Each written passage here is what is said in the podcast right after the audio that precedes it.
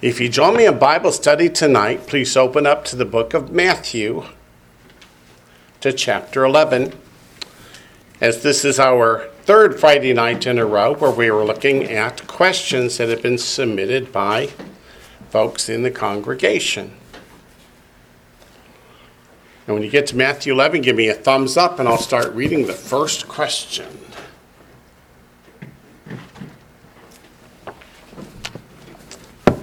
Says regarding Matthew 11 25. At that time, Yeshua answered and said, I thank you, Father, Lord of heaven and earth, that you have hidden these things from the wise and prudent and have revealed them to babes. The question is with when so much of the Old Testament stresses the importance of acquiring wisdom and understanding, why would Yeshua have prayed here as if being wise and prudent ought to disqualify someone from having insight into Yeshua's teachings?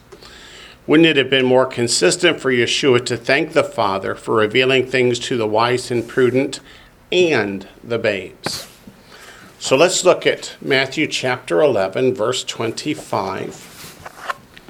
It says, At that time Yeshua answered and said, I thank you, Father, Lord of heaven and earth, that you have hidden these things from the wise and prudent and have revealed them to babes. To understand this verse, we have to look at the context. Where did Messiah center his ministry? Where did he give so many of the great teachings? And where did he feed the multitudes? Capernaum. At Capernaum was the center, and he fed the multitudes around the Sea of Galilee, right? Up in the Galilee. We'll look up at verse 21. Woe to you, Chorazin! Woe to you, Bethsaida! These are little fishing villages around the Sea of Galilee, up near Capernaum. For if the mighty works which were done in you had been done in Tyre and Sidon, they would have repented long ago in sackcloth and ashes. But I say to you, it will be more tolerable for Tyre and Sidon in the day of judgment than for you. And you, Capernaum, who are exalted to heaven. Why exalted to heaven? Because this is where he centered his ministry.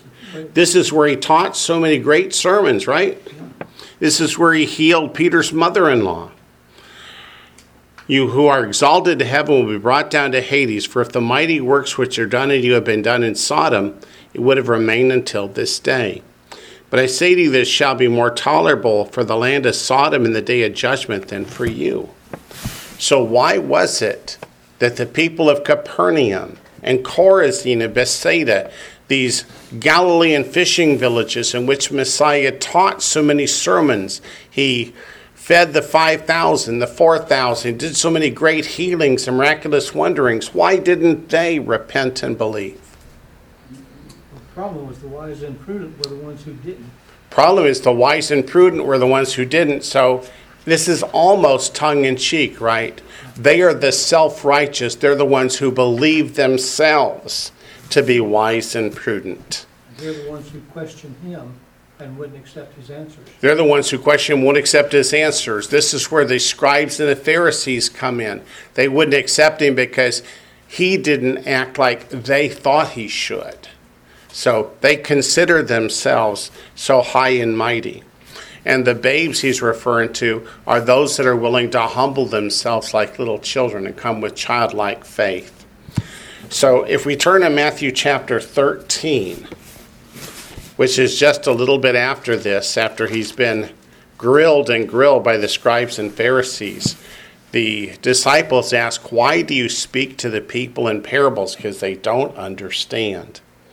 Let's go to Matthew chapter 13, verses 10 to 17. Hey, Yes. could it also have something to do with, like, that, the scripture that said, Yeshua said, a prophet has no honor, in basically like where they come from? I can't, I can't exactly quote it at the moment. Yeah, but you're right. That applies up in Nazareth in particular. The people that knew him when he was growing up, they're not ever going to listen. So, do you think that, that kind of could tie along that same lines? It's like they didn't repent because it's like, oh, that's that guy that we've seen a thousand times. Yeah, I'm sure that it factored into it. Because remember, most of the disciples were cousins of Messiah. Yeah.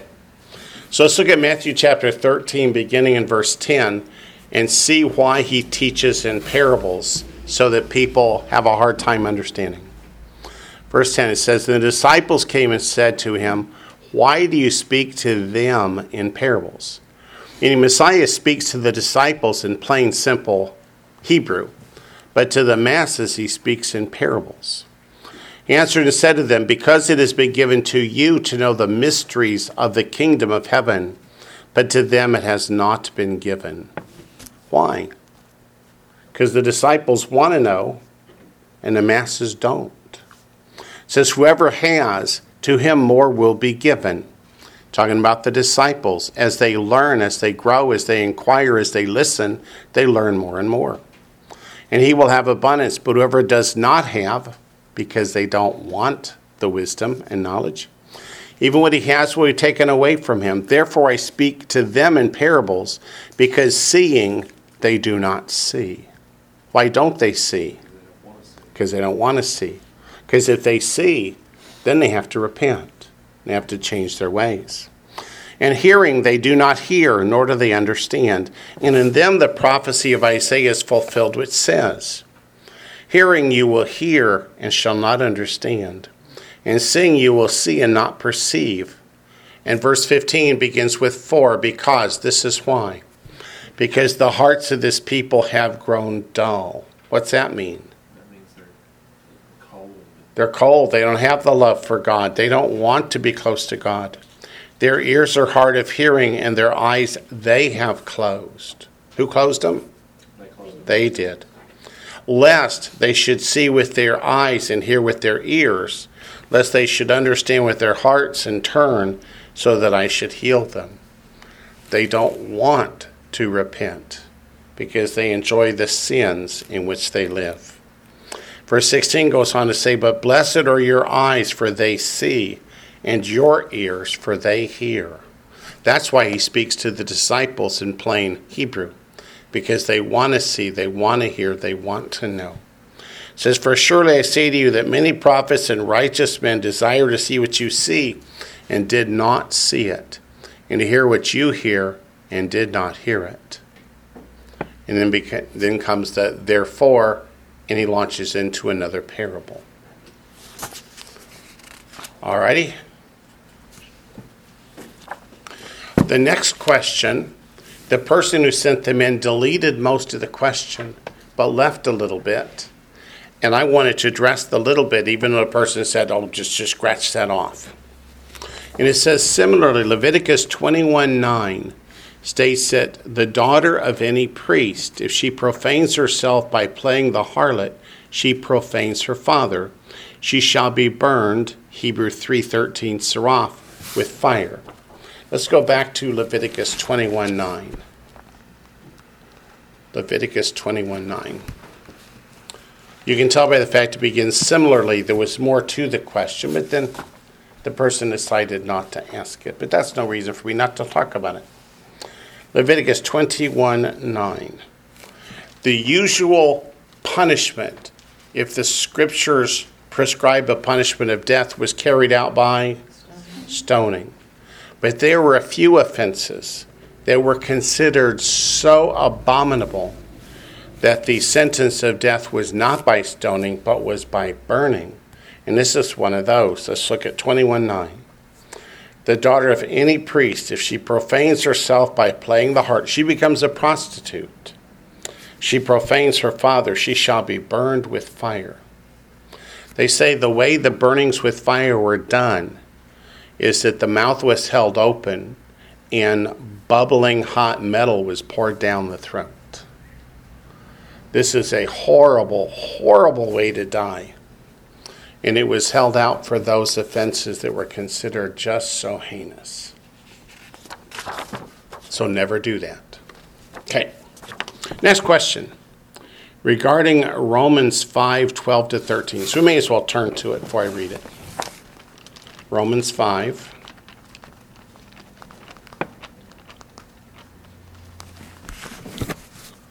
Romans 5, verses 12 to 13. Let's just read it together. Therefore, just as through one man sin entered the world, who is that? Adam. Adam. and death through sin, and thus death spread to all men. Why? Because we're all descended from Adam, because all sinned. For until the law, sin was in the world, but sin is not imputed when there is no law. The question is, he says sin existed from the beginning. Is that true? Sin was from the beginning? Yeah. But then seems to contradict himself when he says, but there was no penalty for sin until the law existed, implying the Torah given on Mount Sinai. That's where the question goes array, right? Because that's not the implication says, But there absolutely was law and sin and consequences from the very beginning. Now, that's true. That's true.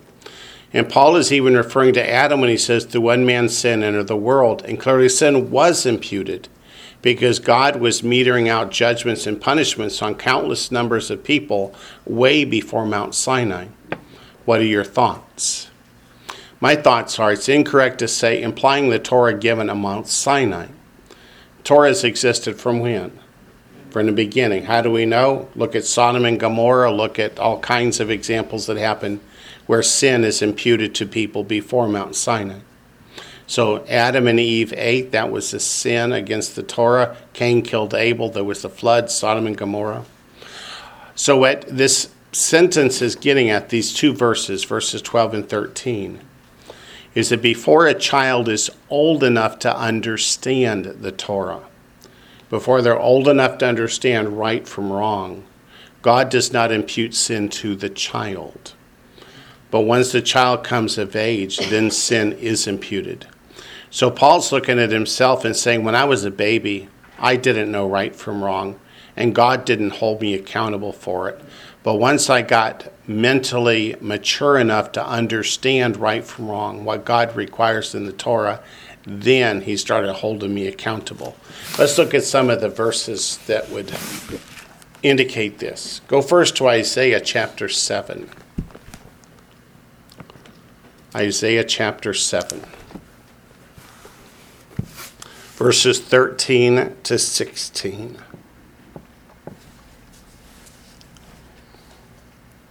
If you remember the consequences, Ahaz was king in Israel.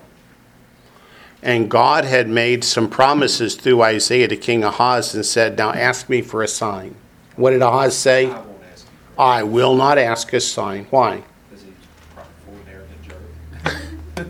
Because he didn't believe God would do it anyway. He didn't believe in God from the first place. It says, verse 12, But Ahaz said, I will not ask, nor will I test the Lord. Verse 13, here's where we pick up. Then he said, Who's he? It's the Lord. Look at verse 10. Moreover, the Lord spoke again to Ahaz, saying, Then he said, Hear now, O house of David, is it a small thing for you to weary men, but you will weary my God also? And he's speaking through Isaiah, just like you said. Therefore, the Lord himself will give you a sign. So Ahaz wouldn't ask for one. Lord says, Well, I'm going to give you one anyway. Behold, the Alma, it says here virgin, it just means a virtuous young woman, shall conceive and bear a son. This is actually in the near term, the wife of Ahaz. Shall conceive and bear a son. The son will be Hezekiah, one of the most godly kings Israel had. In the long term, it's talking about the Virgin Mary giving birth to Messiah. And shall call his name Emmanuel. Curds and honey he shall eat, that he may know to refuse the evil and choose the good. For before the child shall know to refuse the evil and choose the good, the land that you dread will be forsaken by both her kings. So, what does that verse mean? Verse 16 For behold, the child shall know, before the child shall know to refuse the evil and choose the good. Means before the child is old enough to be mentally able to distinguish between right and wrong, good and evil, lawlessness and righteousness, then the land that you dread will be forsaken by both her kings. Did that come to pass? It most certainly did. But what does God indicate in verse 16? That there's a an age below which a child just simply doesn't have the mental capacity to understand right from wrong, to refuse the evil and choose the good. Let's look also at 1 Corinthians chapter 13. Let's look in the New Testament. 1 Corinthians chapter 13. Verse 11. This is the same Apostle Paul speaking as he did in Romans chapter 5. Since when I was a child, I spoke as a child. I understood as a child. I thought as a child. When I became a man, I put away childish things. Meaning what? When he got to an age of mental acuity and the ability to understand, then he no longer spoke, understood, and acted as a child, but he had to put into process the ability to distinguish right from wrong and to put away childish things. And then in Romans chapter 7,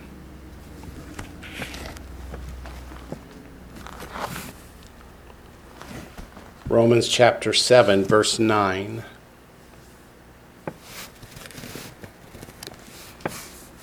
Just two chapters after the Romans 5 upon which the question is based. Romans chapter 7, verse 9. Paul himself is saying, I was alive once without the law, meaning when I was a child, when I was too young to understand. But when the commandment came, that is, when I was old enough to understand, sin revived and I died. In the commandment which was to bring life, I found to bring death because he broke them. For sin, taking occasion by the commandment, deceived me, and by it killed me. What does our sinful mortal nature do whenever God says, Thou shalt not? Oh, yeah. We want to do it, don't we? Even if we didn't want to do it before. Yeah. But verse 12 says, Therefore the law is holy, and the commandment holy and just and good. Let me check these off as I answer them to the best that I can.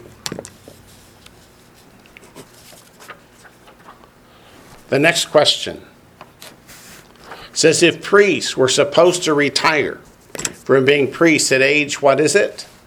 50, right. Numbers 8, 25 to 26. Why was Zechariah, who was old in Luke 1 7, so presumably older than 50, serving in the temple? Luke chapter 1, verses 8 to 9. So let's go back and check the premise first to Numbers chapter 8. Does God give a minimum limit and a maximum limit for serving as priest? He does.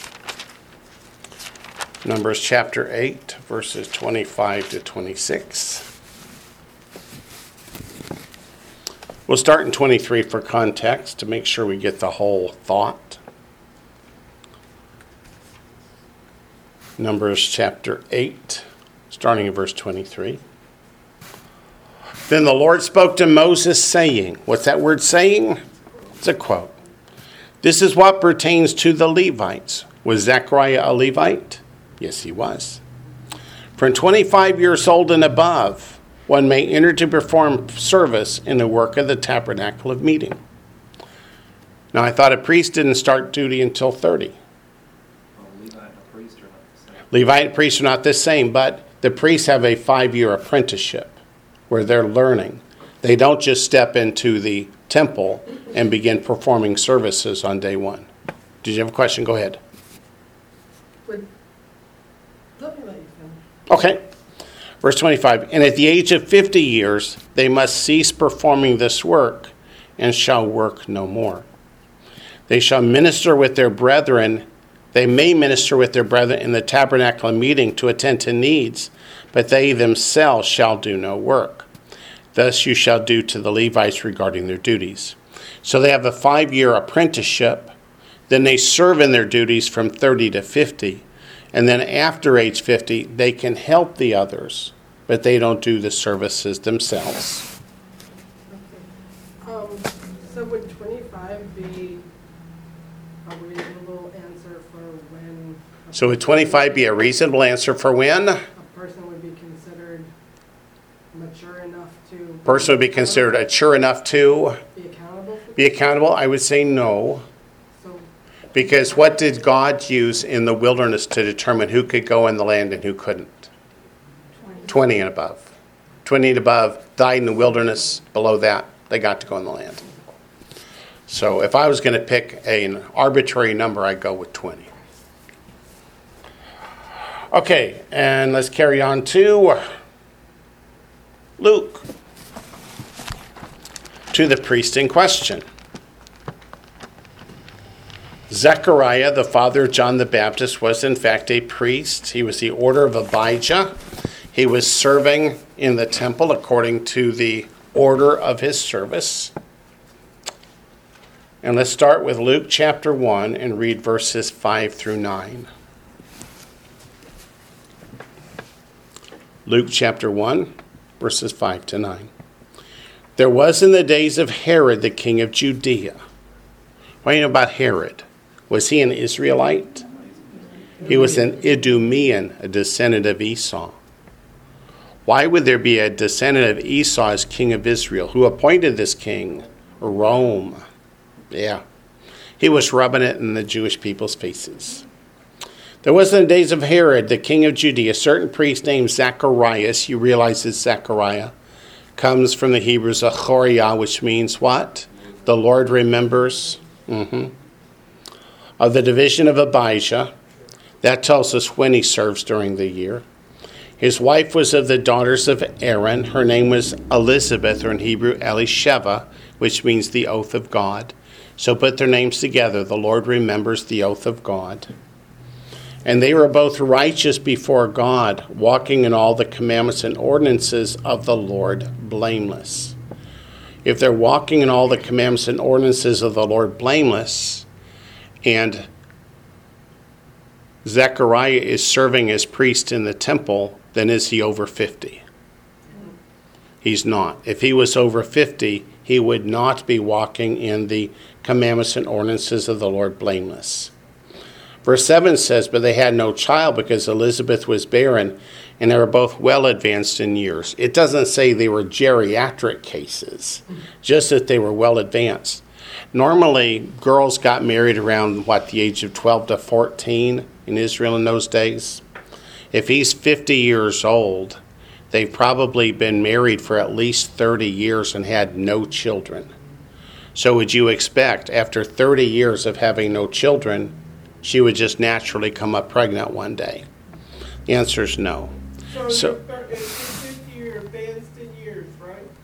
Yes, at 50, you're advanced in years. Back in the days of Luke's writing, did people live to be 700 years old? No, they didn't. No. It just seemed like it. Yeah. If I was 50 years old and my wife and I had never had any children, would I expect to miraculously have a child in nine months? I would not expect it. I mean, you kind of in your mind picture it being like Abraham and Sarah, like a hundred-year-old man and a ninety-year-old woman. Yeah, you picture Abraham was 100, Sarah was 90, but it doesn't say here that they were. But since they were blameless according to the commandments and statutes of God, that means he's not over So 50. he's probably forty-nine and a half, wouldn't you say? He's probably 49 and a half, I would say. He was pushing the retirement age. He was pushed to retirement age, which is why it's so significant that he's been chosen, he's been chosen to burn incense. Who chooses the priest to burn incense? God does. is chosen by lot. So you can only burn incense in the temple at most once in your entire lifetime. So all the priests that are on duty that have never gotten to do it, their names essentially are all put in a hat, and by lot, God determines who's going to pray that particular day. So God chose Zechariah. He's never gotten to do it. And in 20 years, his name's never come up. And suddenly his name comes up. He gets to go in and burn incense, and he prays what prayer? The Amidah, which includes from Malachi. Go to Malachi. Keep a finger in Luke, go to Malachi.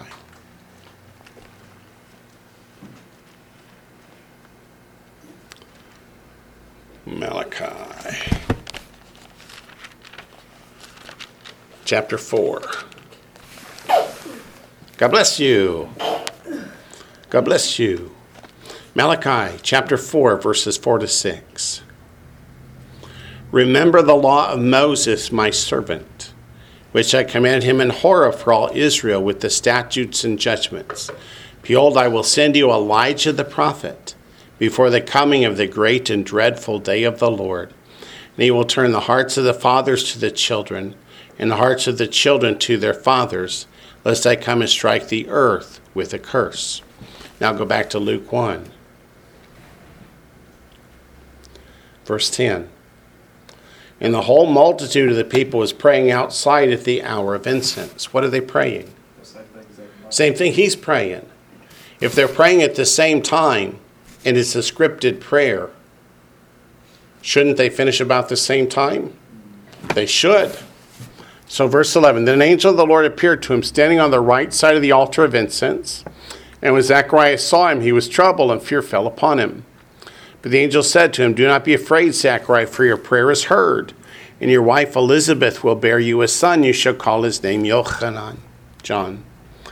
People go, Oh, he's in there praying for a son. No, he's praying the Amidah. The Amidah is for the sending of Elijah the prophet. Verse 16 and he will turn away many of the children of Israel to the Lord their will turn many of the children of Israel to the Lord their God. He will also go on before him in the spirit and power of Elijah, quote, to turn the hearts of the fathers to the children, unquote. Where's that quoted from? Malachi 4, where God promises to send Elijah. What happens in verse 21? And the people waited for Zechariah and marveled that he lingered so long in the temple. They finished the Amidah, and he doesn't come out. And he doesn't come out. And when he comes out, he's speechless. And they perceive that he had seen a vision in the temple. Well, you know he's not praying for his son because of verse 18. You know he's not praying for his son because of verse 18.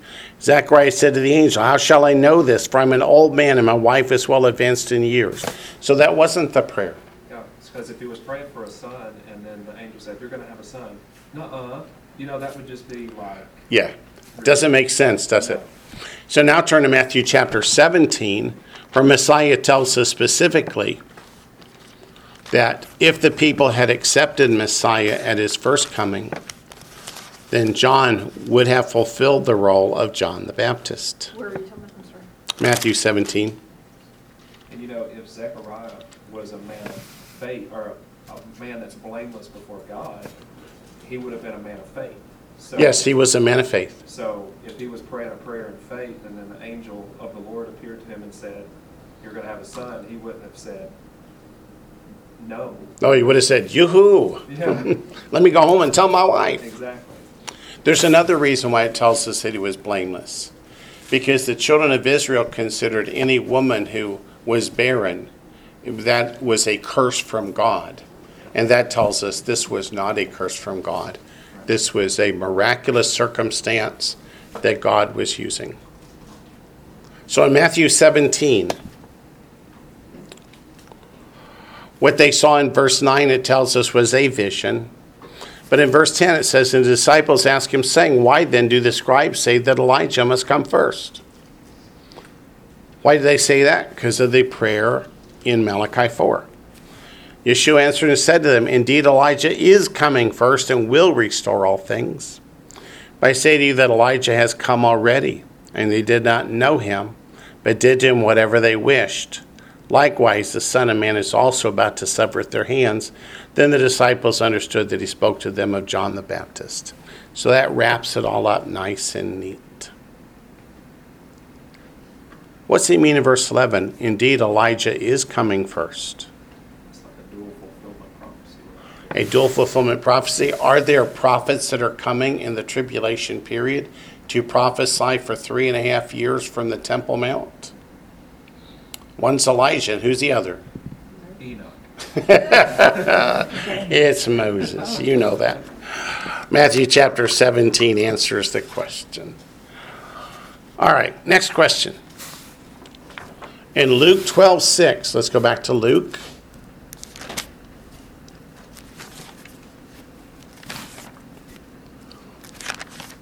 This is one that teaches us not to believe everything we read in English. Sometimes we have to look under the English. Luke chapter 12, verse 6 says, Are not five sparrows sold for two copper coins, and not one of them is forgotten before God?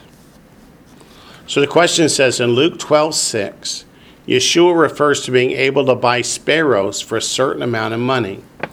Why would sparrows have been bought and sold? How do you go down to the meat market to buy a sparrow? No? No, me neither. But the Greek word for sparrow there is not sparrow. It's struthion, which is the Greek word 4765, which is equivalent to the Hebrew word zippor which is Hebrew 6833. What's a zippor versus an oaf? The word oaf means bird. Zippor is a small bird. So all this really says is are not five birds sold for two copper coins. So both of these words, the Greek word struthion and the Hebrew word zippor, both simply mean a little bird. What were the little birds used for? They were used in covenants and sacrifices. Let's go back to Genesis chapter 15. When God cut a covenant with Abraham.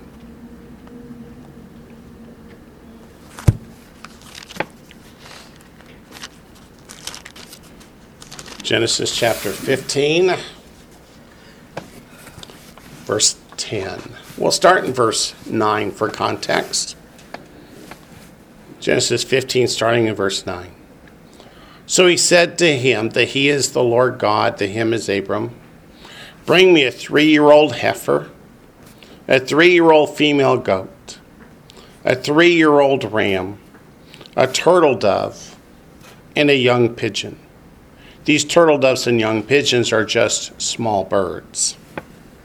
Then he brought all these to him and cut them in two down the middle and placed each piece opposite the other. He did not cut the birds, the zipporim, in two. So God used them in making the covenant with Abraham. Let's go to Leviticus chapter 14. And that would imply that these birds are also clean birds. too. Yeah, these birds are also clean birds. Not that I would want to eat a pigeon. Not that I'd want to eat a pigeon. What do they call it? A cooked pigeon? A, Swab, a squab. That doesn't, That didn't help any. No, I never wanted to eat one, still don't. that would be better than four and twenty blackbirds. Yeah. Boy, they taught us some strange things as kids, didn't they? They did. We learned it. Leviticus chapter 14, verses 4 to 6.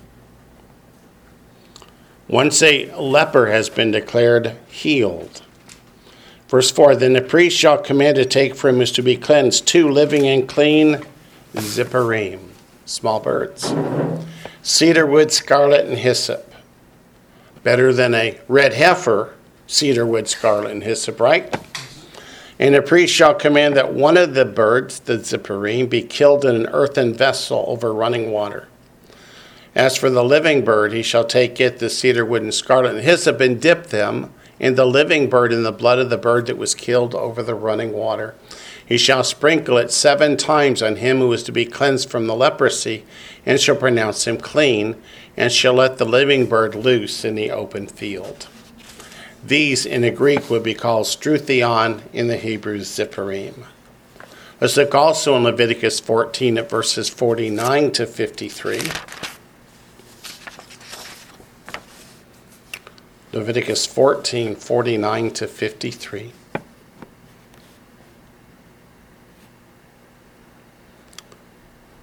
Leprosy can appear in houses and clothing, and there's other bodily discharges. So, verse 4 And shall take to cleanse the house, that's the house that had the plague, two birds, zipporim, two small birds, cedar wood, scarlet, and hyssop. They shall kill one of the birds in an earthen vessel over running water. You get the idea. And then in Deuteronomy 14, we learned that these clean birds, these clean small birds, we can eat. But God didn't say we have to. Okay. You can have my squab. Deuteronomy chapter 14, verse 11. All clean birds you may eat. It's going to be the same word, zipporim. So you can eat them unless they're forbidden. What kind of birds are forbidden? The ones that eat carrion. The ones that eat carrion. I never looked at a vulture and said, mmm. Have I ever looked at a vulture and said, mmm, lunch? No, I, I assure you I have not. Around where we are, there are a lot of turkey vultures. And at first look, you go, there's a turkey. Then you see his head, you go, oh, no, it's not. On to the next question. Are we ready? Once we receive our resurrected bodies, somewhat like the angels, I think, has been the comparison.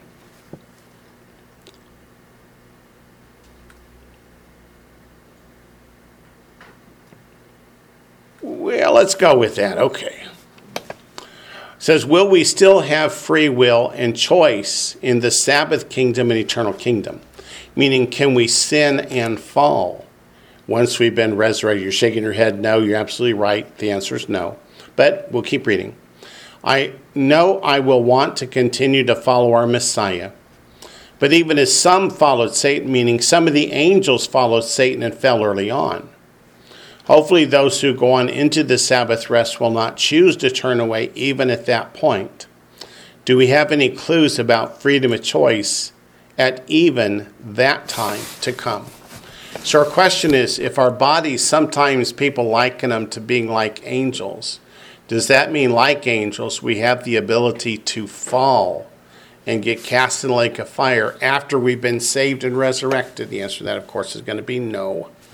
Once we have our resurrected bodies, we will not be able to sin. Let's go to Revelation chapter 20.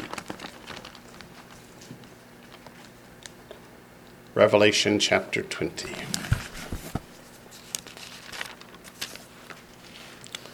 We will start here.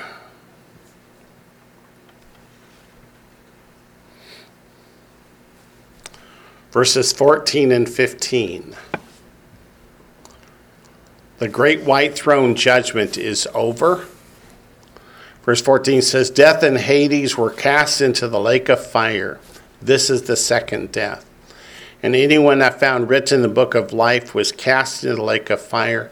Death and Hades are no more.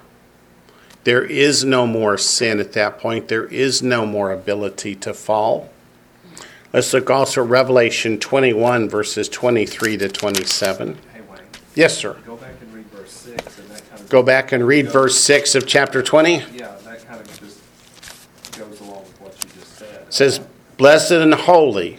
Holy meaning righteous, set apart, right? Standing before God. Is he who has part in the first resurrection. Over such the second death has no power. But they shall be priests of God and of Messiah and shall reign with him a thousand years. So that's a good ad. Thank you. So those that are in the first resurrection, the rapture, and all those, Those raptured and resurrected in the first resurrection will not be at the, um, great white throne judgment. will not be at the great white throne judgment. It describes them as holy. Right, because it says that second death has no power over them. That second death has no power over them, which means they cannot be at the great white throne judgment. You are correct. Also in Romans chapter seven, Also in Romans chapter 7, verse twenty-one through the end, twenty-five, um, that's a passage in which Paul is wrestling with the fact that he has the body of sin dwelling in his body, and he can't really get rid of it. And he's saying, who will deliver me from this? He says, oh, thank God, Yeshua yep, will deliver me. At, it's only at death we have to reckon the old man dead every day. Most of us find he's still there in the morning. Yeah, And it's, you know, Paul is really conflicted about that, but he says. Messiah Yeshua is going to deliver us from it. Deliver me because the body of sin, it talks about the verse twenty-one, I find then a law that evil is present within me. And that's called the law of sin and death. Yeah, And unfortunately, some people, in reading about law, think that's the Torah. and it's not. And no, but Right. anyhow, it's, it- if you go back even to Genesis chapter three, Yeah, God spoke to Adam and he said, who told you that you were naked? yeah, He didn't know it before, but apparently a, a spirit, maybe a demonic spirit, maybe that old man, is now present in him. And then sin is per- personified throughout the scripture right, as a being with personality. right, So we wrestle not against flesh and blood, but we do wrestle against sin, right. it's personality. So I, I think there are many references through scripture that um, would say, yes, in this life, we can't get away from it. We do our very best to crucify it. But in the world to come, it ain't gonna be there. Right, So you won't, there'd be no desire to sin. It'd be like you offering a dead man an ice cream. He's not gonna accept it. right. So let's go on and look at some of those prophetic scriptures. Revelation 21, verses 23 to 27. The city had no need of the sun or of the moon to shine in it, for the glory of God illuminated it. The Lamb is its light. And the nations of those who are saved shall walk in its lights. And the kings of the earth shall bring their glory and honor into it. Its gates shall not be shut at all by day, there shall be no night there. And it shall bring the glory and honor of the nations into it. But there shall by no means enter into it anything that defiles, or causes an abomination, or a lie, but only those who are written in the Lamb's book of life. So, all those raptured and resurrected saints whose names are written in the Lamb's book of life, are they bringing sin into the city? They are not. And then in Revelation 22, verses 3 to 4. Revelation 22, verses 3 to 4. In the middle of its street, that's the New Jerusalem, and on either side of the river was the tree of life, which bore twelve fruits, each tree yielding its fruit every month. The leaves of the tree were for the healing of the nations, and there shall be no more curse. If there's no more curse, that means there's no more sin, there's no more death, because all those in it, in their raptured and resurrected bodies, or that went alive into eternity future, are not subject to sin or to death. It says, But the throne of God and the Lamb shall be in it, and his servants shall serve him. I wonder if some of the confusion about, you know, whether you could, you know, when you get into your glorified body. Good and loud. hmm If you could follow, I wonder if some of it comes from Isaiah sixty-five, where it talks about, you know, even the sinner at a hundred years old is a accursed and dies, basically. So like you read verses like Isaiah sixty-five, and it's like, you know, you kind of see how people could get a little bit confused about, is that talking about me? Is it talking Yeah. about the people who are going alive and have children in the Yeah, kingdom? and that's exactly right. It's people who are alive in their physical mortal bodies in Isaiah 65 that will die at 100 years old being considered a child, not you and I in our raptured and resurrected bodies. Because bodies. it talks about the people having the lives of a tree, you know, but. Having the life of a tree, If yeah. you're- If you're resurrected, I mean, you're, you never die, so. Right, never die. Before um, the flood, how long did people live? Nine hundred years. 900 years, 969 years. That's like the length of a tree. So it's like being back in the Garden of Eden before mankind fell. The lives will again be that long. The next part of this person's question, or the next question, is also wondered about the head coverings for women and the wearing of tzitzit. I see some women wear and some do not, even within the messianic circles. Can you help for clarity and scriptural foundations for these instructions for women? Okay? Hoping not to get crucified for the answers, let's start answering them. Head coverings go to 1 Corinthians chapter 11. 1 Corinthians chapter 11 tells us what kind of head coverings we're talking about.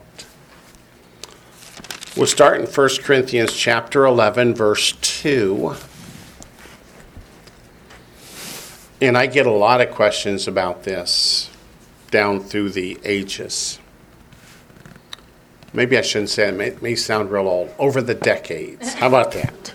Verse 2. That's making it sound like you're advanced in years. I am advanced in years, and I feel them all.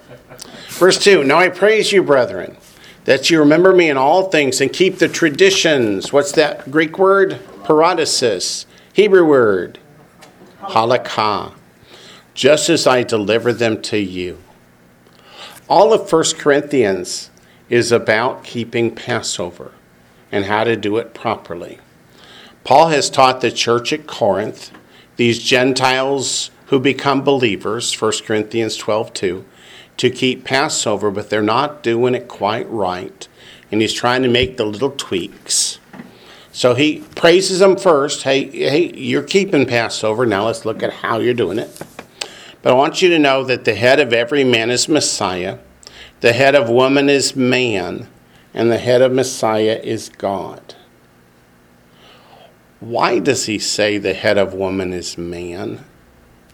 Genesis, it talks about Genesis chapter 3.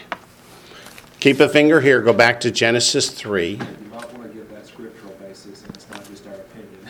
Yeah, I better give a scriptural basis, not say it's opinion, or I will get fl- uh, flamed. Genesis 3, verse 16. After the prophecy about the enmity between your seed and the seed of the serpent. Verse 16 says, To the woman he said, I will greatly multiply your sorrow and your conception. In pain you shall bring forth children. Your desire shall be for your husband, and he shall rule over you. So, because Eve was deceived by Satan, ate from the tree, and then gave to her husband and persuaded him to eat, she is given a subservient role to her husband. I know it doesn't go over well today, but let's go back to the scripture because that's what it says. That's why he says in verse 3 the head of woman is man, and the head of Messiah is God. Every man praying or prophesying having his head covered dishonors his head. This is where the question normally comes from. Hey, you're wearing a kippah, you're breaking God's commandment. The keep is not what this is talking about. Let's keep reading. But every woman who pro- prays or prophesies with her head uncovered dishonors her head, for that is one and the same as if her head were shaved. So, this is where some people say, see, a woman has to wear a scarf or something at services, and that is not so. Let's keep reading. It's a misinterpretation of this. Verse 6 For if a woman is not covered, let her also be shorn. What does it mean to be shorn? Have all the hair shaved off. But if it is shameful for a woman to be shorn or shaved, let her be covered. For a man indeed ought not to cover his head, since he is the image and glory of God, but woman is the glory of man. For man is not from woman, but woman from man. Nor was man created for the woman, but the woman from man. For this reason, the woman ought to have a symbol of authority on her head because of the angels. Nevertheless, neither is man independent of woman, nor woman independent of man in the Lord. For as woman came from man, even so man also comes through woman, but all things are from God. Trust me, he's getting to the point. Judge among yourselves. Is it proper for a woman to pray to God with her head uncovered? Does not even nature itself teach you that if a man has long hair, it is a dishonor to him? But if a woman has long hair, it is a glory to her, for her hair is given to her for a covering. What covering are we talking about in 1 Corinthians 11? Is the hair. Corinth was characterized by pagan temples, right? Which had both female and male homosexual prostitutes. The female homosexual prostitutes, or lesbians if you prefer, had their hair cut real short and dressed butch to look like a man to service the lesbian women. And the male homosexual prostitutes had long hair and painted eyes and painted nails to be, it was all for sexual promiscuity purposes. So Paul's saying, if you come into God's house looking like those pagan prostitutes, what kind of a witness is that to the community? Do they see a difference between the house of God and the house of the prostitutes?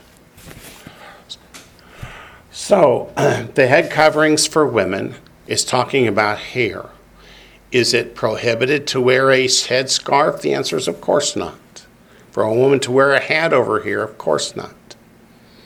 But the head covering that 1 Corinthians 11 is talking about is the hair.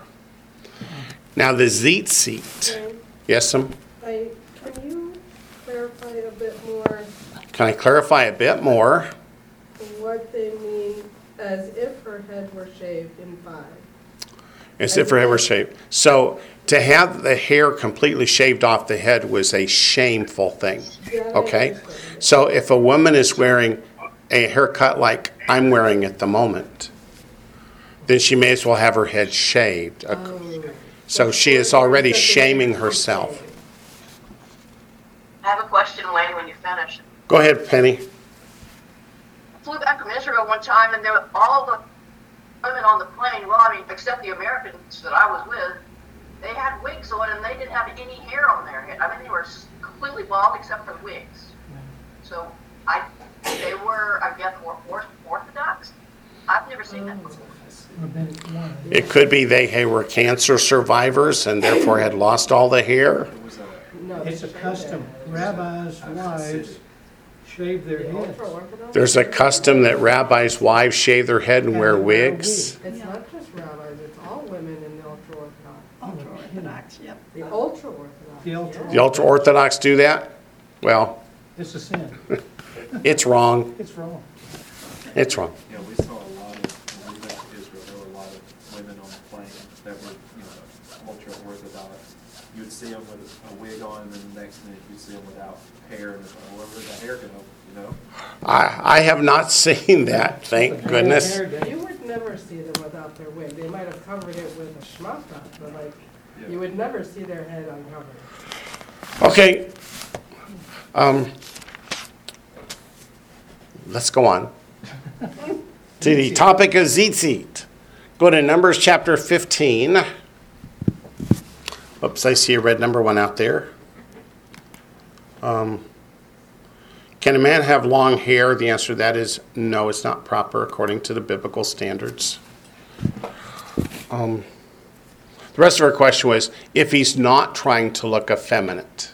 And the answer in the scriptures is no. Um, what did Paul say? Does not nature itself teach you that it's shameful for a man to have long hair? Was that what it said? Let me go back to 1 Corinthians 11, look at the exact language. It's a dishonor. It dishonors his head. Verse 14, 1 Corinthians 11, 14. Does not even nature itself teach you that if a man has long hair, it's a dishonor to him? Does that mean a long beard's a dishonor? No. It's hair, Yeah, it's not the same kind of hair. It's a different word. different word. Okay. Different word. Yep. Seems like a lot of these things are just customs of the times. Because you had David's son Absalom with the long hair. And was he a godly man? No, but No. that didn't, that didn't mean he was ungodly. What about Samson? Because Yes, actually, he was an ungodly man. was he the only person in Israel that had long hair? What about Samson? What about Samson? The Nazarites were different. The reason the Nazarites had the long hair, and they may or may not have had long hair, Samson would have, and there were a couple others that were Nazarite from birth. Normally, a Nazarite vow was only a few months. Rarely was it over a year. So the Nazarite wouldn't necessarily have long hair. These guys were marked by God to stand out from the crowd. So people would go, why does he? So if everybody had long hair, they wouldn't stand out from the crowd. I'm just saying, Wayne, you have customs through times that change. Yeah. Yes, sir. um, I, I, I was told a long time ago that in, in Corinth you had um, a whole sort of almost um, indeterminate sexuality, guys with lacquered, long, long black hair and dre- dressed in, in very ambiguous clothing. And um, along with the bit you mentioned about the, the prostitutes, the, the these sort of um, um, don't quite know how they describe them. They did have a particular name for it, but I've forgotten. But they had very very long lacquered hair, um, so I was told. But I, I've only seen that in a couple of places, so I don't know the basis behind it. Okay. Let's go on to Tzitzit. Numbers chapter 15, verses 37 to 41. Say seventeen, please. Numbers chapter 15, verses 37 to 41. Long hair on men is really came into vogue when? The sixties.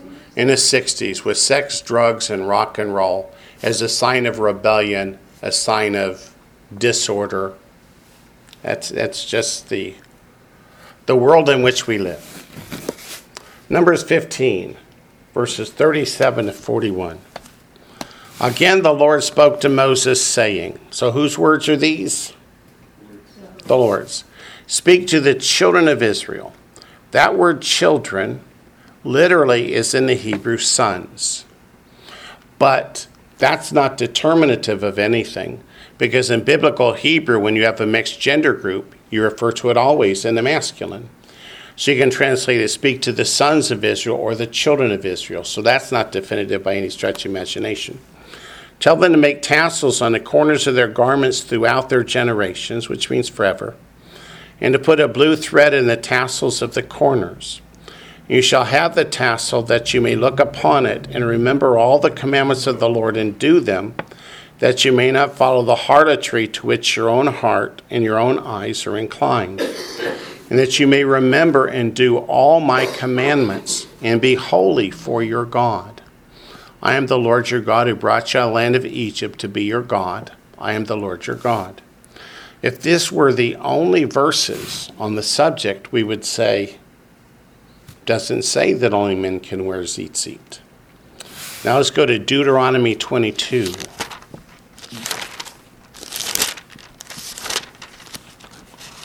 Deuteronomy 22.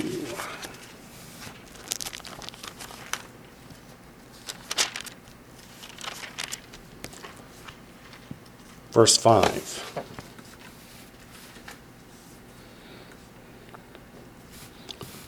A woman shall not wear anything that pertains to a man, nor shall a man put on a woman's garment, for all who do so are an abomination to the Lord your God. So cross dressing is prohibited by God. Now let's say, what did people wear back in the days this was written? Tunics? Who wore tunics, men or women? Both. What else did they wear? Symbols. Sandals. Who wore sandals, men or women? Both.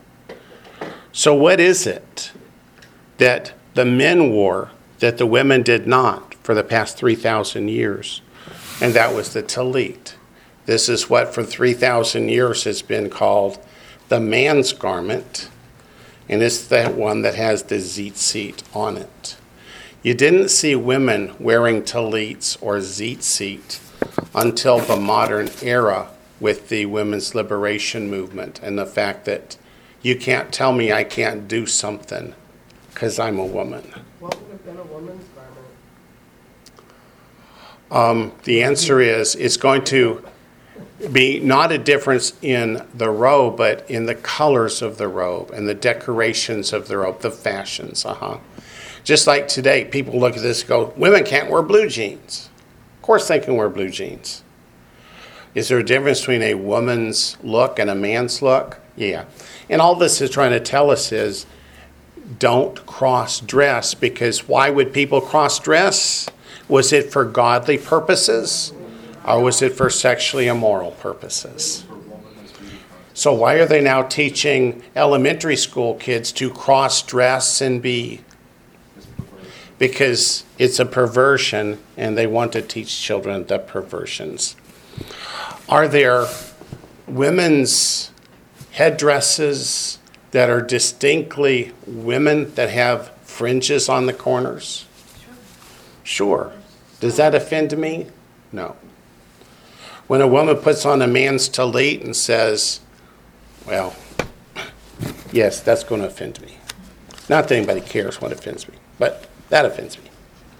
Okay, next question. Uh oh.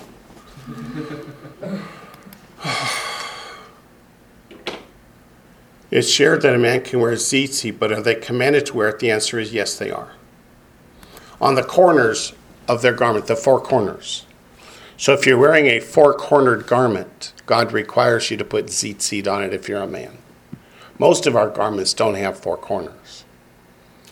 The only garment that has four corners in the scriptures is the talit.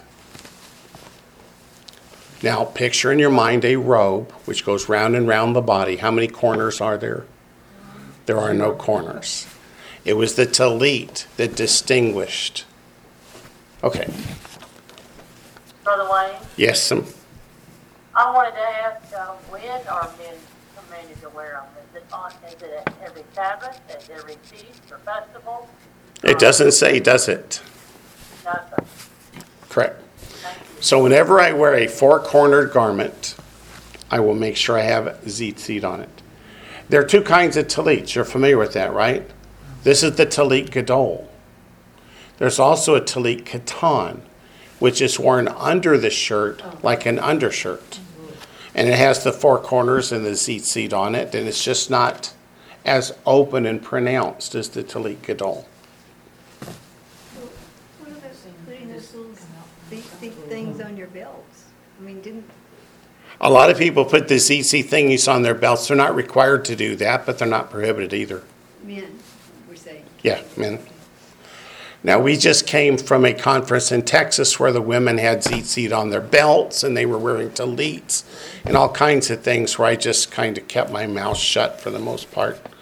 For the most part means I didn't do so good, but I tried. I tried. His tongue has marks in it. I tried. Okay, never mind. Next question. In Luke 14, 16. So let's turn over to Luke 14, 16. Oops, there's more out there. Are all men, Jew and Gentile, required to wear it? Okay, I guess that's a fair question. Go back to Numbers chapter 15. Numbers 15 is the chapter that has the commandment to wear the tzitzit, right? The children of Israel. Uh, Earlier in the chapter, it says one law and one custom. Yep, that's the one. So Numbers chapter 15, we read verses 37 to 41, but let's back up to verse 15 and 16. It says, One ordinance shall be for you of the assembly and for the stranger who dwells with you. An ordinance forever throughout your generations, as you are, so shall the stranger be before the Lord. One law and one custom shall be for you and for the stranger who dwells with you.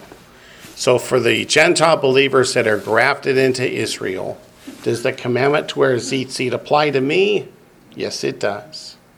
For the part of me that was born Jewish, that applies to me too. Yes, ma'am.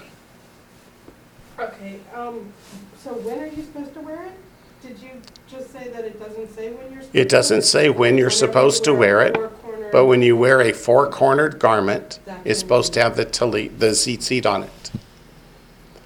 When do I wear a four cornered garment? Only when I'm here at services. That's the only time I wear a four cornered garment. So that's when I put the tzitzit on, unless I just want to wear it. Sometimes I wear my talit katan just because I want to. But it's a commandment to do it.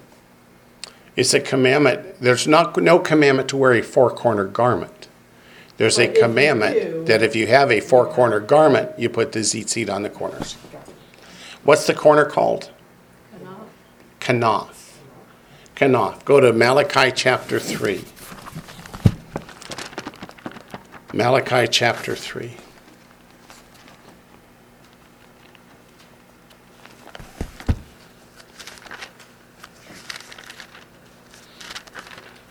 You spell Knopf? K N A P F.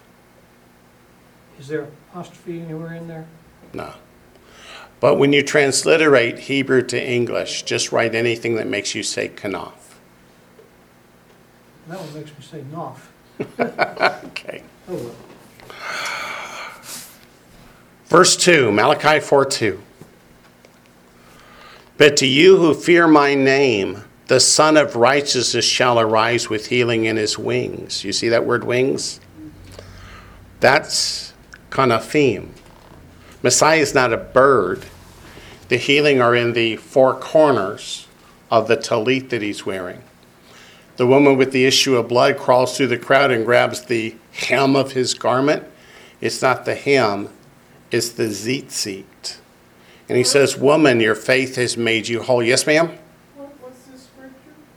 I didn't. Malachi. Malachi chapter 4, verse 2. That one. That one you're asking about. Okay. So when she grabs the tzitzit, he says, Woman, your faith has made you whole. She hadn't said anything. But why is she grabbing the tzitzit at the corner of his prayer shawl? Because she believes he is this sun of righteousness that was prophesied to come. That's just a term for Messiah.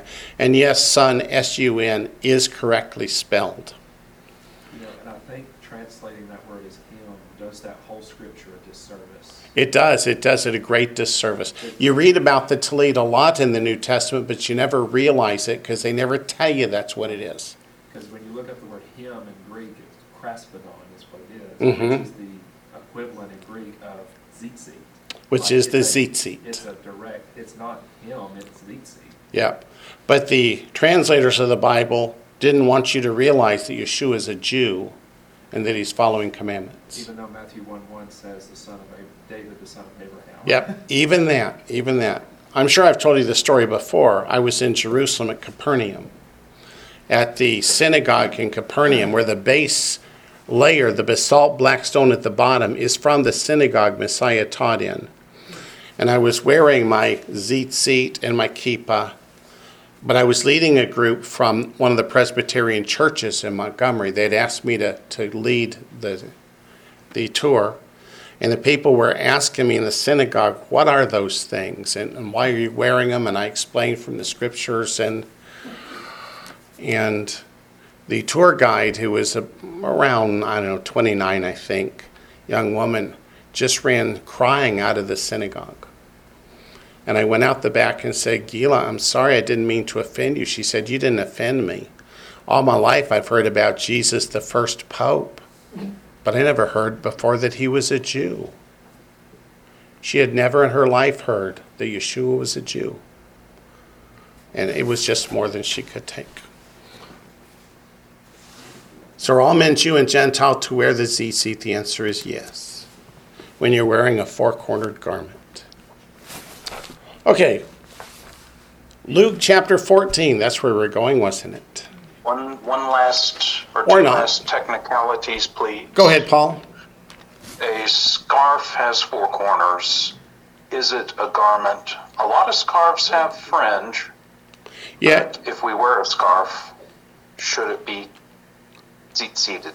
Now, it's not the same kind of garment. That, that would be considered a head ornament. Well, well, And poncho. On their overcoat. Yeah, that's what What's your opinion Poncho? Poncho. Poncho's around. Or is it more of a raincoat? I always saw a poncho is, is, like you said, rounded. Since I don't have a poncho, I had never really thought about it, Paul. Oh, okay, okay. I was thinking of the army kind, they're a square thing that it can be a poncho, it can be a tent, but, okay, thank you, Wayne. Okay. I was Air Force. Sorry. Okay. In Luke 14, let's go to Luke 14.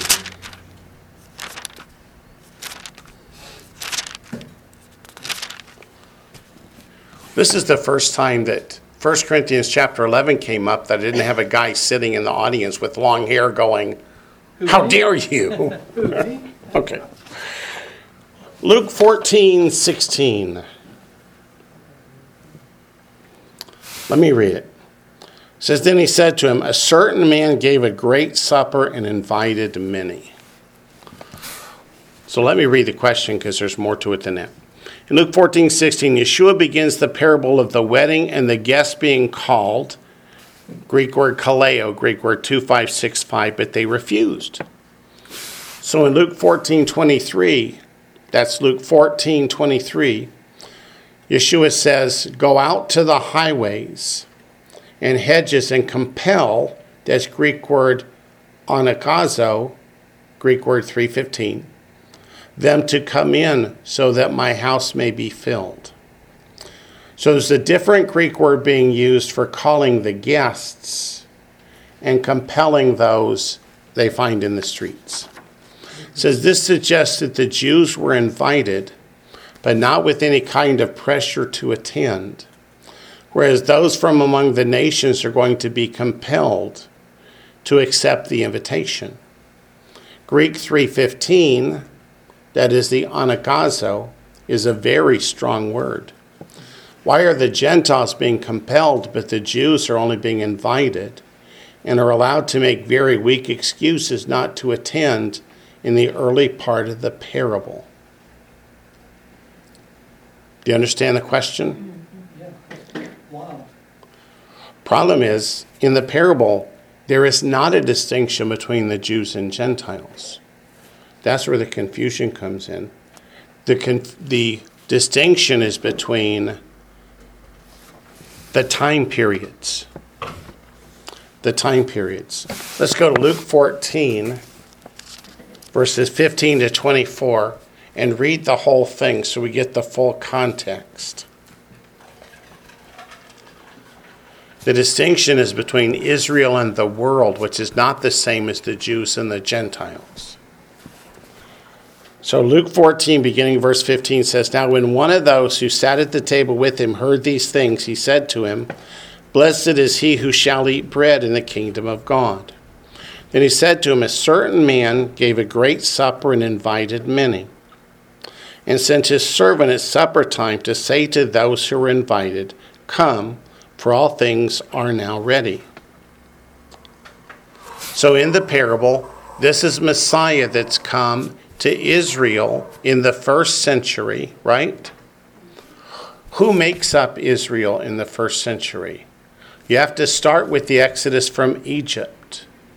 Were they all physical descendants of Jacob that came out of Egypt? Or was there a great mixed multitude? In the book of Esther, does it say that a great number of Gentiles became Jews, became grafted in? And at many other times, the strangers that are among you, like Ruth, were the Gentiles who said, We don't want to worship pagan gods anymore. We want to come be part of Israel. And in the lineage of Messiah, you can name how many that were born Gentile? Quite a few. Rahab, Ruth, there's others.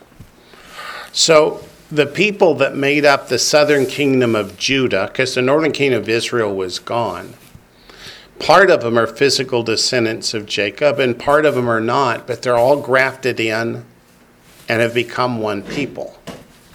Verse 18 But they all with one accord began to make excuses. The first said to him, I have bought a piece of ground, and I must go and see it. I ask you to have me excused. And another said, I bought five yoke of oxen, and I'm going to test them. I ask you to have me excused.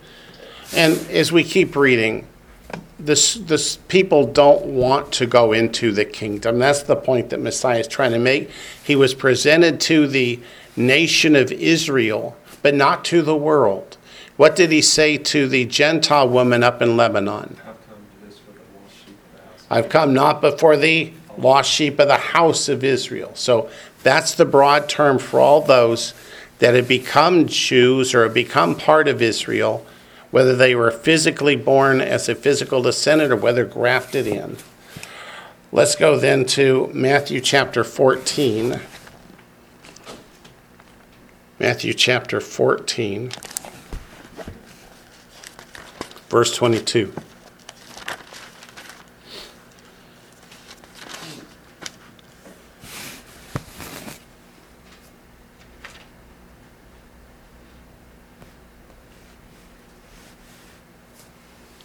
Matthew chapter 14, verse 22.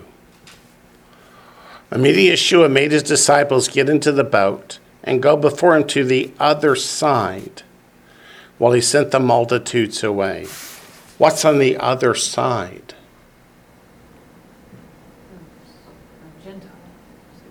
The Gentile portion. The upper Galilee region had 10 Gentile cities called the Decapolis.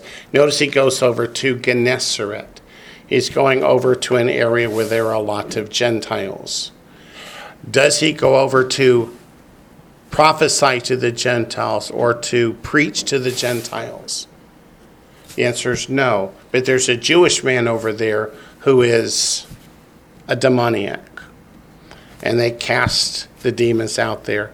But even though he's in the area of the Decapolis, he doesn't go to the Gentile cities and go preach to them and try and convert them. He doesn't do that. Matthew chapter 15, verses 21 to 20. And it's because of what Daniel said that in his first coming, he was sent not but to the lost sheep of the house of Israel. Matthew 15, 21 to 28. Then Yeshua went out from there and departed into the region of Tyre and Sidon. That's in today's Lebanon. Was that Israel back then? No, he's getting away from the crowds. He's going for a time of prayer and reflection. Let's see. Uh, Evan just posted a personal account of long hair being used as part of the hippie movement to protest the military. Yep. I understand. And he was there, so he would know. Okay, we're in Matthew 25, no, Matthew 15, verse 21. There's where we are. Now, when Yeshua went out from there and departed to the region of Tyre and Sidon, behold, a woman of Canaan came from that region. Why do they call her a woman of Canaan? She's not Jewish, she's not part of Israel. And cried out to him, saying, Have mercy on me, O Lord, son of David. My daughter is severely demon possessed. But he answered her not a word. Why? And his disciples came and urged him, saying, Send her away, for she cries out after us. He answered and said, I was not sent except to the lost sheep of the house of Israel. Then she came and worshipped him, saying, Lord, help me. Answered and said, It is not good to take the children's bread and throw it to the little dogs. And she said, Yes, Lord, yet even the little dogs eat the crumbs which fall from their master's table. Yeshua answered and said to her, O woman, great is your faith. Let it be to you as you desire. And her daughter was healed from that very hour. So, the first part of the answer to the question is Messiah came and presented himself to the children of Israel to see whether they would accept him or not. And as a group, did they accept him or not?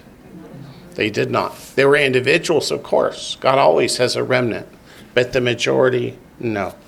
So let's go to Matthew 28. What happened when Israel rejected Messiah? Then the gospel could go out to the world. And that is Matthew 28 18, what we call the Great Commission. And Yeshua came and spoke to them, saying, All authority has been given to me in heaven and on earth. Go therefore and make disciples of all the nations, baptizing them in the name of the Father and of the Son and of the Holy Spirit, teaching them to observe all things that I've commanded you, and lo, I'm with you always, even to the end of the age. Does this mean the gospel is no longer being presented to Israel? No, it does not mean that. It simply means the mission field is now the entire world. So, who is being compelled to come in? to the kingdom in the parable? Everybody, Jew and Gentile alike. And think about it, like, after the dispersion in, of the northern kingdom, they were scattered to. Northern kingdom's been scattered to all the world, so right? when the gospel sent out to the nations, the Jewish people are gonna be there. Right. And we're going to keep reading. Go to Matthew chapter 8. Matthew chapter 8. The key verse is 11, but we're going to read 5 to 13.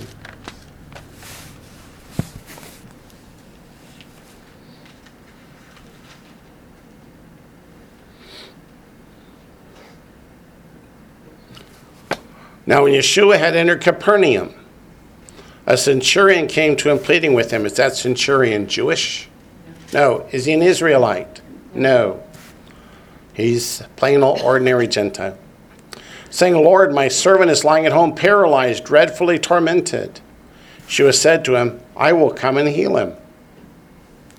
Centurion answered and said, Lord, I'm not worthy that you should come under my roof, but only speak a word, and my servant will be healed. For I also am a man under authority, having soldiers under me. And I say to this one, Go, and he goes. To another, Come, and he comes. And to my servant, Do this, and he does it. When Yeshua heard it, he marveled and said to those who followed, Assuredly I say to you, I have not found such great faith, not even in Israel. And I say to you that many will come from east and west and sit down instead of With, or with with Abraham and Isaac and Jacob in the kingdom of heaven. But the sons of the kingdom will be cast in, out into outer darkness. They'll be weeping and gnashing of teeth. So, in the parable, those who get compelled to come in are Jews and Gentiles alike. The gospel has gone out into the world, and it's gone out with great force. And I want to go to Romans chapter 1. We have two more references I want to look at before I wrap up this question.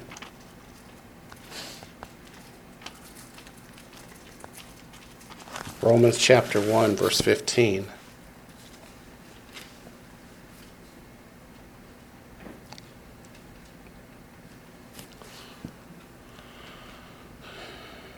So, as much as is in me, I am ready to preach the gospel to you who are in Rome also. For I am not ashamed of the gospel of Messiah, for it's the power of God to salvation for everyone who believes, for the Jew first, and also for the Greek. But Paul was the apostle to the Gentiles. Why did he preach to the Jews? because wherever they Commandment. preach, they're Commandment. He preached always what? To the Jew first, at the synagogue. and then to the Gentile. So never should we think, as sometimes the church tries to present, that God has forgotten about the Jewish people and now we're out to evangelize the Gentiles. We're out to evangelize the whole world. And that brings us to Acts 17 2. Isn't that just fulfilling the promise that Abraham? Yeah, I mean, you, you should go to the Jew first because God committed to it. right. What does the scripture say? To Jerusalem, then Judea, Samaria, then to the uttermost parts of the world. So, yes, sir. uh, People often um, try and use the scripture which says Peter sent to the Jews and Paul to the Gentiles. But if you read that carefully, what it's basically saying is that Peter is sent to the bases to be, uh, you know, the Judea and uh, Israel, and Paul is sent to the nations. It's not because that then makes sense of the fact that Paul always goes to the Jews first. So that the, the verse that people tend to use, Peter's for the for the um, uh, Jews and Paul's for the Gentiles, is misunderstanding. It's just the arena in which they're to operate. Right. Peter is the first person that goes to the Gentiles. Right. Cornelius. So Peter went east and Paul went west.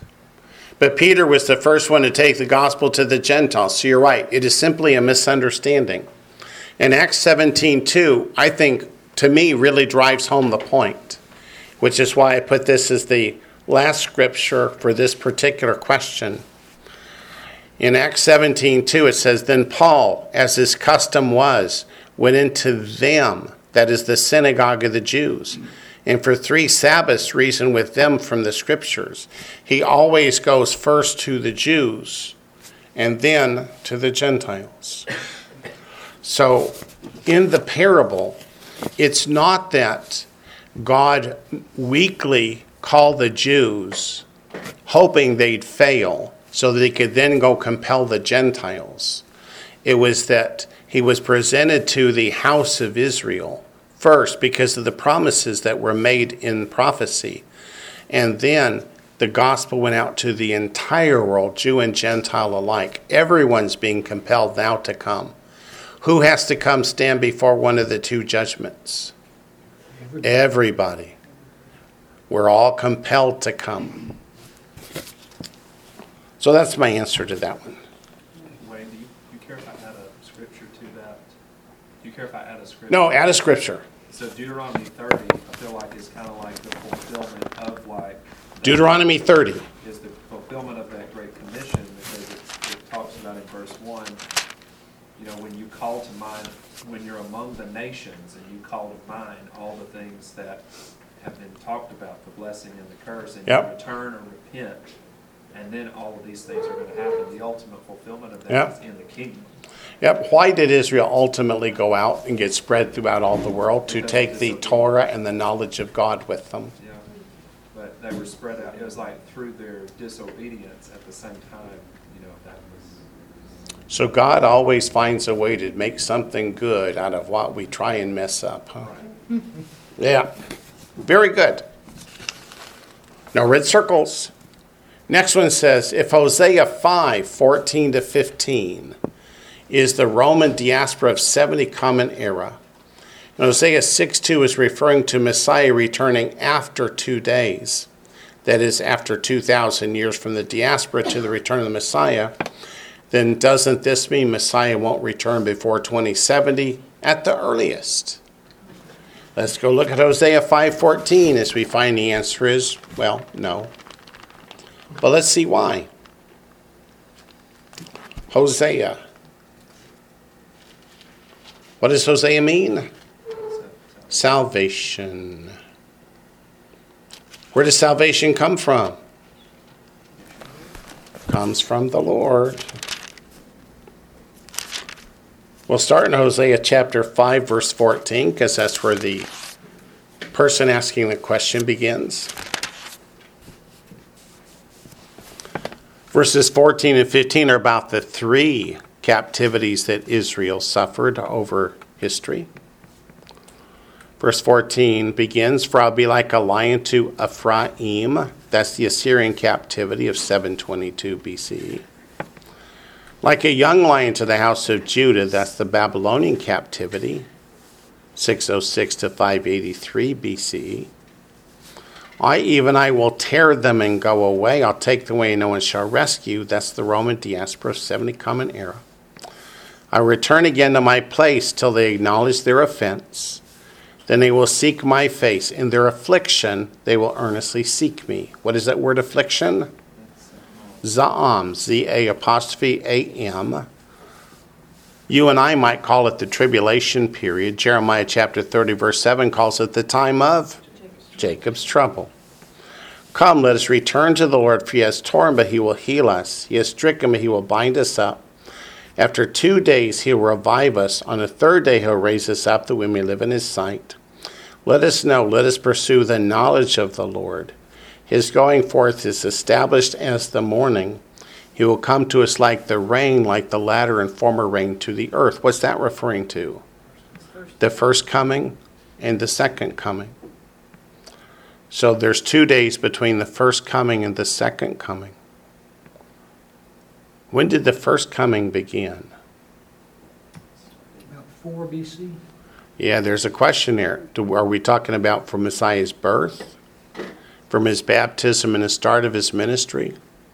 From his death? We don't really know, do we? All we know is it's been about 2,000 years from the first coming. So we should be looking for the second. So when it says after two days to revive us, we might make the assumption he's referring back to the start of the Roman diaspora, but he doesn't really say that. He explains after two days by saying Messiah's comings are like the early and the latter rain, which is why I apply the two days to between the two comings of the Lord, because of the way verses 2 and 3 go together. When verse 3 begins, let us know, it's let us understand this verse that we've just been given. What does it mean to us? See, we have a number one out here. Let's see. What was the time period for the Babylon captivity? About 606 to 583 is the three different waves that went in. And then those that went in in 606 had an opportunity to come out seven years later, as did each of the two successive waves.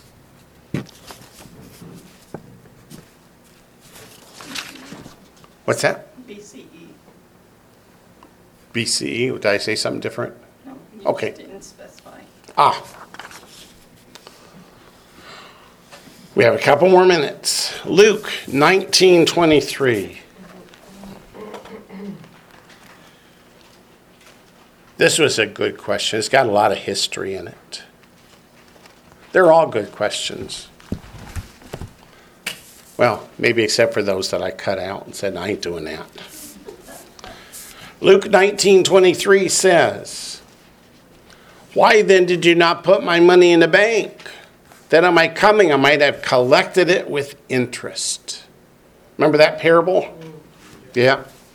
So it says Luke 19:23, Yeshua in his parable is angry with the servant who doesn't put the mina in the quote bank in quote, Greek word 5132 trapeza to gain interest. Looking at this word trapeza which occurs 15 times in the New Testament, it is translated as table 14 of these 15 times. Do you have any idea how the 1611 translators could have translated trapeza so strangely, but specifically when banks didn't exist until much later in the 17th century? So that's the question. How did the 1611 translators use a word that didn't exist? Is the question. Now let's get into history. Luke chapter 19, verses 11 to 27, is referring to the tables of the money changers. That's why in 14 of the 15 times is translated table. It should have been all 15 times. Talking about the tables of the money changers. Not a bank like you think of today, but when you came up to Jerusalem, you could not use coins with pagan images on them to buy sacrifices for the services or to put in the temple treasuries. You had to change the money to Jewish currency. The money changers would charge heavy fees for doing this. It's not interest, it was a fee. It's extortion. Extortion. Yeah, it was extortion. It was unreasonable fees. That's why Messiah overthrows the tables of the money changers. So, fearing that people would not understand what a what a money table money changers table was, modern translations use the word bank because that's where we would go to change money. It's just the idea. The fact that banks didn't exist until much later in the 17th century is actually not true. That's the fallacy in the question. The Banca Monte dei Paschi di Siena is the oldest surviving bank in the world.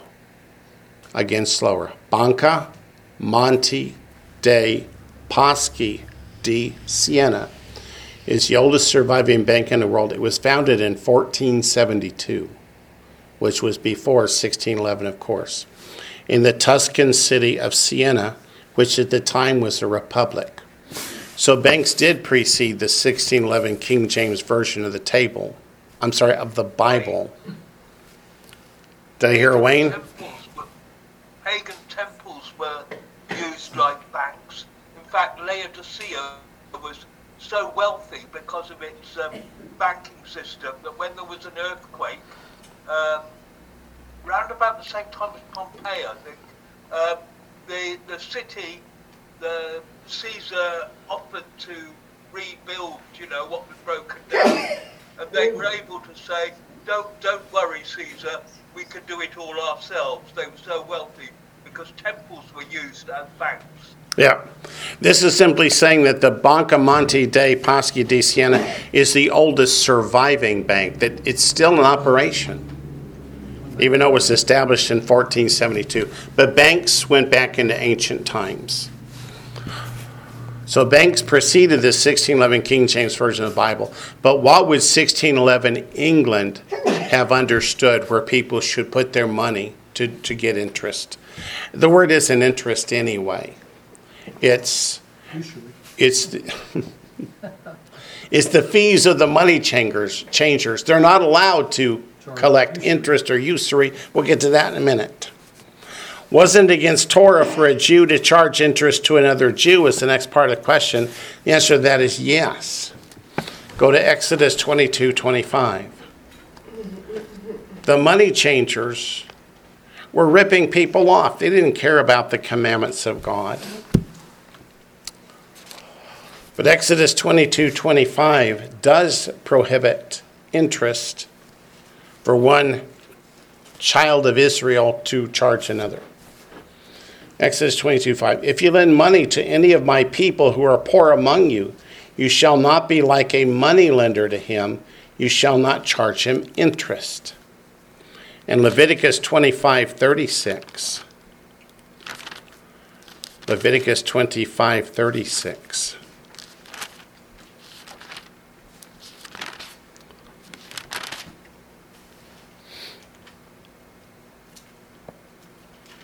We'll start in verse 35 for context so we know what he's talking about. If one of your brethren becomes poor and falls into poverty among you, then you shall help him, like a stranger or a sojourner, that he may live with you. Take no usury or interest from him, but fear your God, that your brother may live with you. And lastly, Deuteronomy 23 19.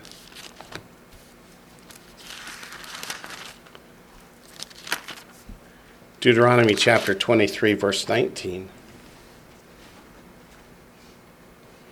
You shall not charge interest to your brother, interest on money or food or anything that is lent out at interest. Now, let me add in a little history. Why are most bankers in Europe Jews? Because they were not allowed to do business. Because the Christian church said, since we have replaced Israel, this applies to us, and we can't loan money at interest. Therefore, we're going to make the Jews do it. Here, take all my money. And the Jewish bankers got rich and Rothschild and et cetera. But the Gentile Christians said, oh, we can't charge each other interest, so we'll make them do it. I read that the root word for interest means like the bite of a serpent. it may well. Well, how did they, how? But they shouldn't be doing it either. Or Correct. just in Israel. No, the Jewish people shouldn't be doing it either, but um, they weren't exactly allowed to practice their religion in Europe. If you've ever studied Jewish history, and if you haven't, you really should, the way the Jews were treated throughout Europe down through history will just upset you. Everybody should read it just so they can be good and upset. Is interest here the same word as it was their table? No. The money changers charged a fee for exchanging money. It was not interest. It's under entirely different rules. What's that? This one means fee? Which one? In Exodus, in the Old Testament. In Exodus, those, Uh, Deuteronomy twenty-three. yeah, that's talking about interest. If I loan you money because you're poor, I can cause you or require you to repay So me. interest here means different than interest in the first one we looked Yeah, the first one was a fee. In Luke 19, it's not interest and it's not a bank. They have substituted words to make us think it's something that it's not. It's the fees charged by the money changers. They're allowed to charge a reasonable fee. When they were cheating people, that's when Messiah overturned the tables. And I heard somebody, Yeah, Ezekiel 18.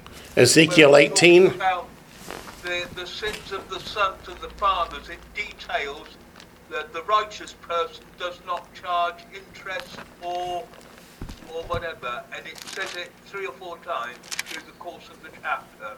yeah. Yeah, Ezekiel 18, if you want to just put that in your notes. It talks about exacting usury and taking increase, and the righteous men don't do this. So let's just make a note of that. Ezekiel 18. The debtor gets pledged. Yeah. Okay. So with that, we've run out of time. I'm sorry, I've even gone over a few minutes. But we'll pick up next time, Lord willing, in the next question, which is from John chapter 21.